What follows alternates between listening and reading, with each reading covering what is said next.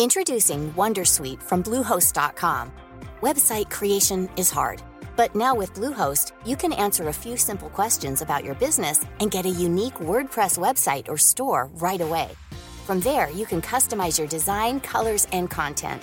And Bluehost automatically helps you get found in search engines like Google and Bing. From step-by-step guidance to suggested plugins, Bluehost makes WordPress wonderful for everyone. Go to bluehost.com/Wondersuite.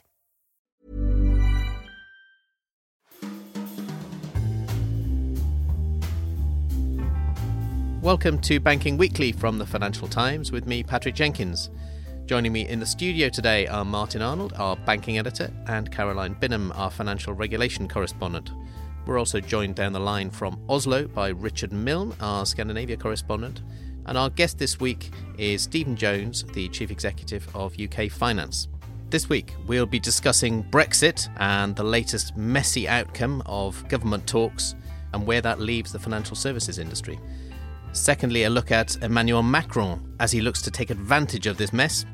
And finally, a look at Danske Bank and the money laundering scandal that it finds itself at the middle of. First, though, to Brexit. And Caroline, you and I have been writing quite a lot about the efforts in the city to persuade the government to come up with a coherent policy on Brexit. It looked like it was getting somewhere. Then they started to fragment. And then, of course, the Chequers cabinet meeting took place when everything from a government end started to fall apart. Where does this leave the financial services industry in terms of Brexit policy? Amid confusion and doubt, I think, would be the short answer. The white paper is due out later this week, we hope, and I think all eyes are on the white paper now to see whether the government can flesh out some of the detail on services that it failed to include in the statement that came out of the away day at Chequers over the weekend. Yeah, because that was basically just a 3-page summary, which included barely 3 lines on services. Yeah, I think if I totted up 8 lines if we're being generous in terms of services in general, which, let's not forget, is 80% of the UK's economy. So in this statement, it says that it's important to have regulatory flexibility for services. And then for financial services particularly, it says that arrangements should preserve the mutual benefits of integrated markets and protect financial stability, noting that these could not replicate the EU's passporting regimes. So we know very well what it's not going to be. We're not going to have passporting. We're not going to be part of the single market. The question is, what replaces that? And that's been up in the air, obviously, for the last 2 years. And so far, the government has singularly failed to answer. And interestingly, there's no language around this kind of mutual recognition buzz phrase that we've written about before, which had been, until recently, the stated policy of government, and certainly the Bank of England is very keen on it. And obviously the City UK, the big city lobby group, had been advocating that as well, although there'd been a bit of a splinter movement from some banks away from that, preferring the idea of equivalence or enhanced equivalence, basically keeping UK rules in line with the rest of the EU, rather than this mutual recognition, which was deemed to allow divergence, but a kind of mutual acceptance of each other's rules. It's interesting, it's far more fudged than that in the statement, isn't it? Yeah, I mean, it talks, as I say, about mutual benefits of integrated markets, but obviously that could mean a multitude of things, as really could mutual recognition and indeed enhanced equivalence. If yes, we're nonsense, basically. Exactly, that they all leave a lot of room for manoeuvre, a lot of room for fudge, and don't really precisely address what mechanism it is that the UK is going to seek to try and retain some kind of access to the bloc. Is there any hope that the white paper, which, as you say, is due out within the next few days, will clarify that? Or are we just going to get more fudge, do you think? I think probably more fudge in the near term, because that's been the UK strategy over the last 2 years. And I think, obviously, it's got to yet be negotiated with Brussels. I think it's interesting that whilst Michel Barnier, the EU's chief Brexit negotiator, in the past hasn't been shy about coming forward to totally dismiss out of hand earlier pronouncements about mutual recognition, he hasn't quite been so forthright in the following days after the Chequers announcement. So there is possibly some room for negotiation and manoeuvre there. And a final thought, do the dramatic resignations of the Brexit Secretary, David Davis, and the Foreign Secretary, Boris Johnson, in any way further complicate things for the financial services negotiation? Well, I think in the sense that Obviously, Theresa May's first priority at the moment is stabilising her cabinet, and I think the statement also showed that her first priority really are the very political red lines that Brexit has thrown up. So goods, farming, fishing, whilst perhaps less of a contribution to the UK economy as a whole, very much are the lightning rod issues for the Brexit debate. Well, we shall continue to monitor this. We're joined now by Stephen Jones, who's the Chief Executive of UK Finance, the industry lobby group. Stephen, thanks ever so much for joining us. Certainly from the outside, it looks as if both from the city's point of view and from the government point of view, the whole Brexit process, finding a negotiating position, a stance that represents the best interests of the industry, that's all kind of fracturing rather horribly.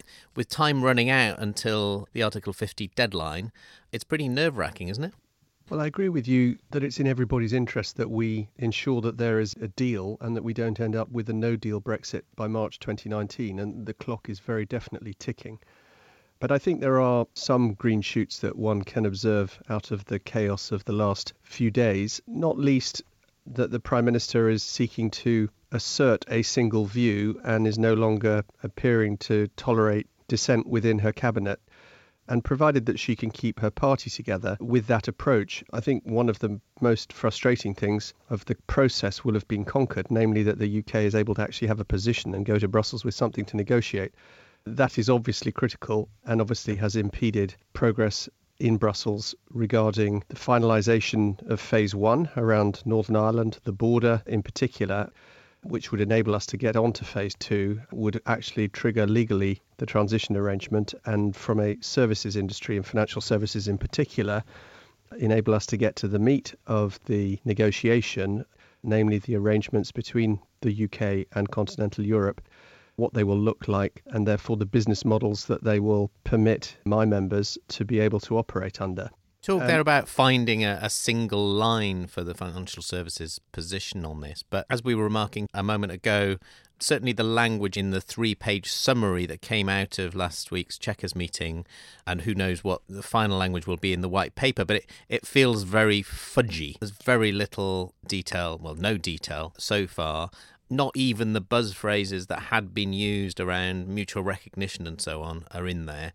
It's all very, very vague indeed. Isn't that discouraging from the industry's point of view? I think the 3-pager was really designed to deal with the Northern Ireland border predominantly, and therefore was more focused on goods, agriculture and common standards in that area to enable the border question for Northern Ireland to be addressed. In respect of services, I think we need to wait for the detail in the white paper.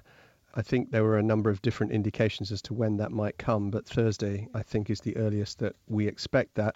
You're right, the language on services is a little vague. Provide regulatory flexibility where it matters most for the UK's services-based economy, recognising that the UK and the EU will not have current levels of access to each other's markets, arrangements on financial services that preserve the mutual benefits of integrated markets and protect financial stability, noting that these could not replicate the EU's passporting regimes. I don't think there's anything there to be concerned about, and you're right, the term mutual recognition is not used, but I believe the substance of the government's position is consistent with what was previously called mutual recognition. I think the terms mutual recognition and equivalence on either side of the channel have become such hot potatoes that actually going away from the language and actually detailing the substance about what we mean by mutual recognition. In the Chequers document, it talks about preserving the mutual benefits of integrated markets. I think that's quite a helpful approach because mutual recognition for the Europeans is very difficult. I understand it was the terminology used 25 years ago by member states who were seeking to avoid harmonisation of regulation.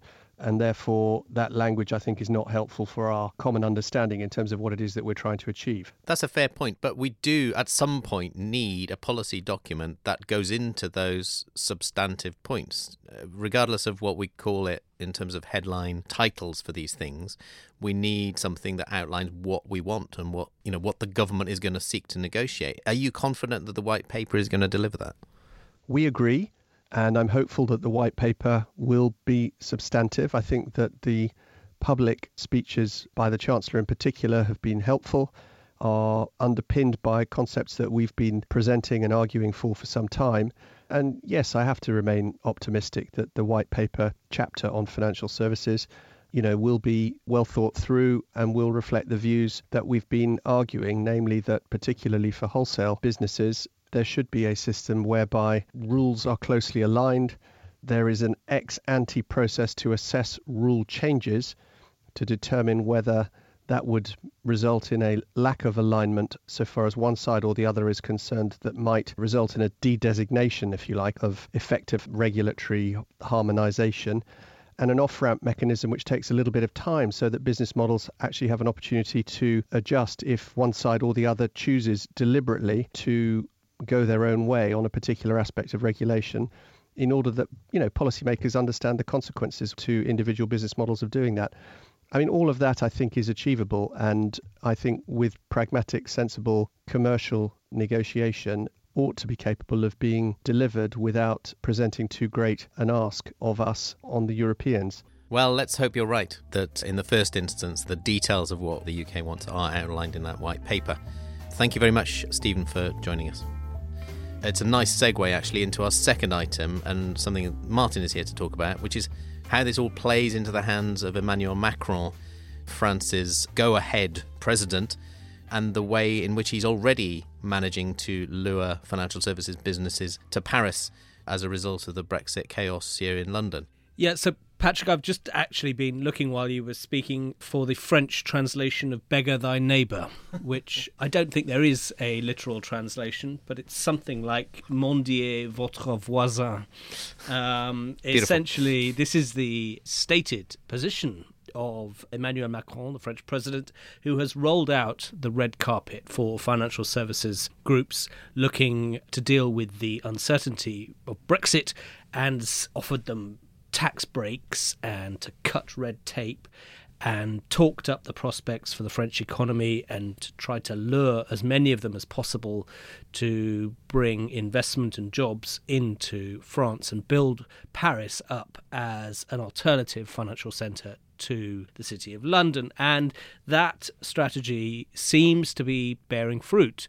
And we had a story this week in the FT about BlackRock and Citigroup, two of the biggest Wall Street financial institutions, which both credited Macron to a certain extent with persuading them to build up their Paris operations. BlackRock has made an application for a license as an alternative investment group in Paris, something that they had thought about applying for in London, but they've decided to do it in Paris, and they're going to build up their alternative investment activities. These are global activities from their Paris office. So that's going to entail a bulking up of their existing Paris operations and taking the centre of gravity in Europe, at least, away from London, where they have a very large operation. And Citigroup is essentially doing the same. They have recently announced a couple of big-name hires of M&A bankers from rival UBS.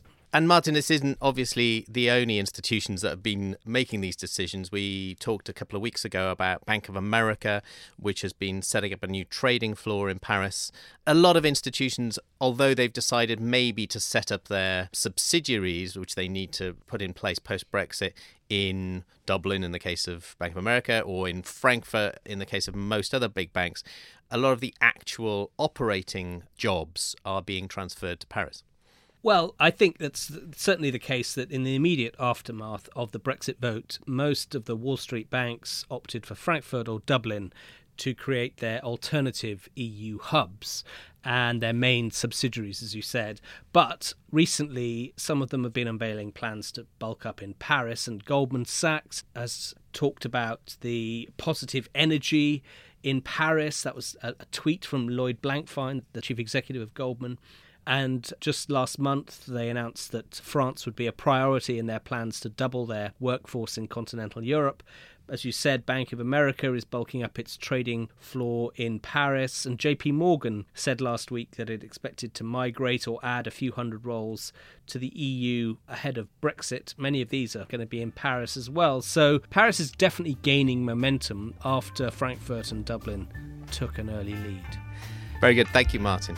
Let's move on to our third topic and a look at Danske Bank. Now, Scandinavian banks have for years been the darlings of the stock market, really, and performed very well and very cleanly, seemingly. But Danske is mired now in something of a money laundering scandal. Well, Richard Milne, our correspondent, is based in Oslo and has been monitoring this. Richard, this is a bit of a bolt from the blue for this up to now pretty clean living bank, isn't it? In some ways it is. This scandal, though, has been building for about a year. Danske's name has been found in a number of these laundromat cases that have come out. The first one was the Azerbaijan laundromat. It's also been caught up in the Magnitsky case, which was the Russian lawyer who uncovered this alleged tax fraud, was then beaten to death in jail. And Bill Browder, a big critic of the Kremlin, has been involved in uncovering where all the money has gone. And it's just now got to a really big size that investors have had to sit up and take notice of it. And what exactly are Danske accused of? Is it in the same kind of realm of the types of things that other big banks around the world, for BNP Paribas and HSBC, have been involved with over the years? Well, they all have their special elements, but it is fairly basic money laundering that they're accused of. What it is that Danske bought a Finnish bank that had big Baltic operations, and in its Estonian branch, it's alleged now to have had about $8 billion worth of suspicious transactions. And these are transactions where experts see a sort of underlying pattern, either involving shell companies or payment purposes that are very obscure, that all add up to signs that Danske should have picked up on. And Danske itself says that it didn't respond quickly enough, and it concedes that there was the possibility that customers were able to make criminal use of it. So it's putting its hands up, and I guess the regulatory authorities and the criminal investigation authorities are on their back. They are, yes. The Danish regulators have reprimanded and criticised it already, but at the same time, their report in the spring, they didn't fine them, they didn't recommend criminal cases against any management. And I think really what you're seeing is a bit of the European problem in dealing with this, in that the regulatory response is shared. So in this case, the Danish regulators only supervise the governance management of the bank. It's the Estonian authorities that look at money laundering. And I think they've done a reasonable job, but it's just a very piecemeal approach. And I think it's interesting, those cases you named, Danske, these rarely come about because of the local regulators themselves. They've come about in BNP, HSBC's case, often through US authorities. Here, it's been investigative journalists that have uncovered a lot of this, and I think Europe has a lot of thinking to do about its money laundering approach. Well, there's certainly plenty of it going around, that's for sure. Richard, thanks ever so much for joining us. Well, that's it for this week. All that's left for me to do is to thank Martin and Caroline here in the studio, Richard Milne, who joined us from Oslo, and also our guest, Stephen Jones from UK Finance. Remember, you can keep up to date with all of the latest banking stories at ft.com/banking. Banking Weekly was produced by Fiona Simon. Until next week, goodbye.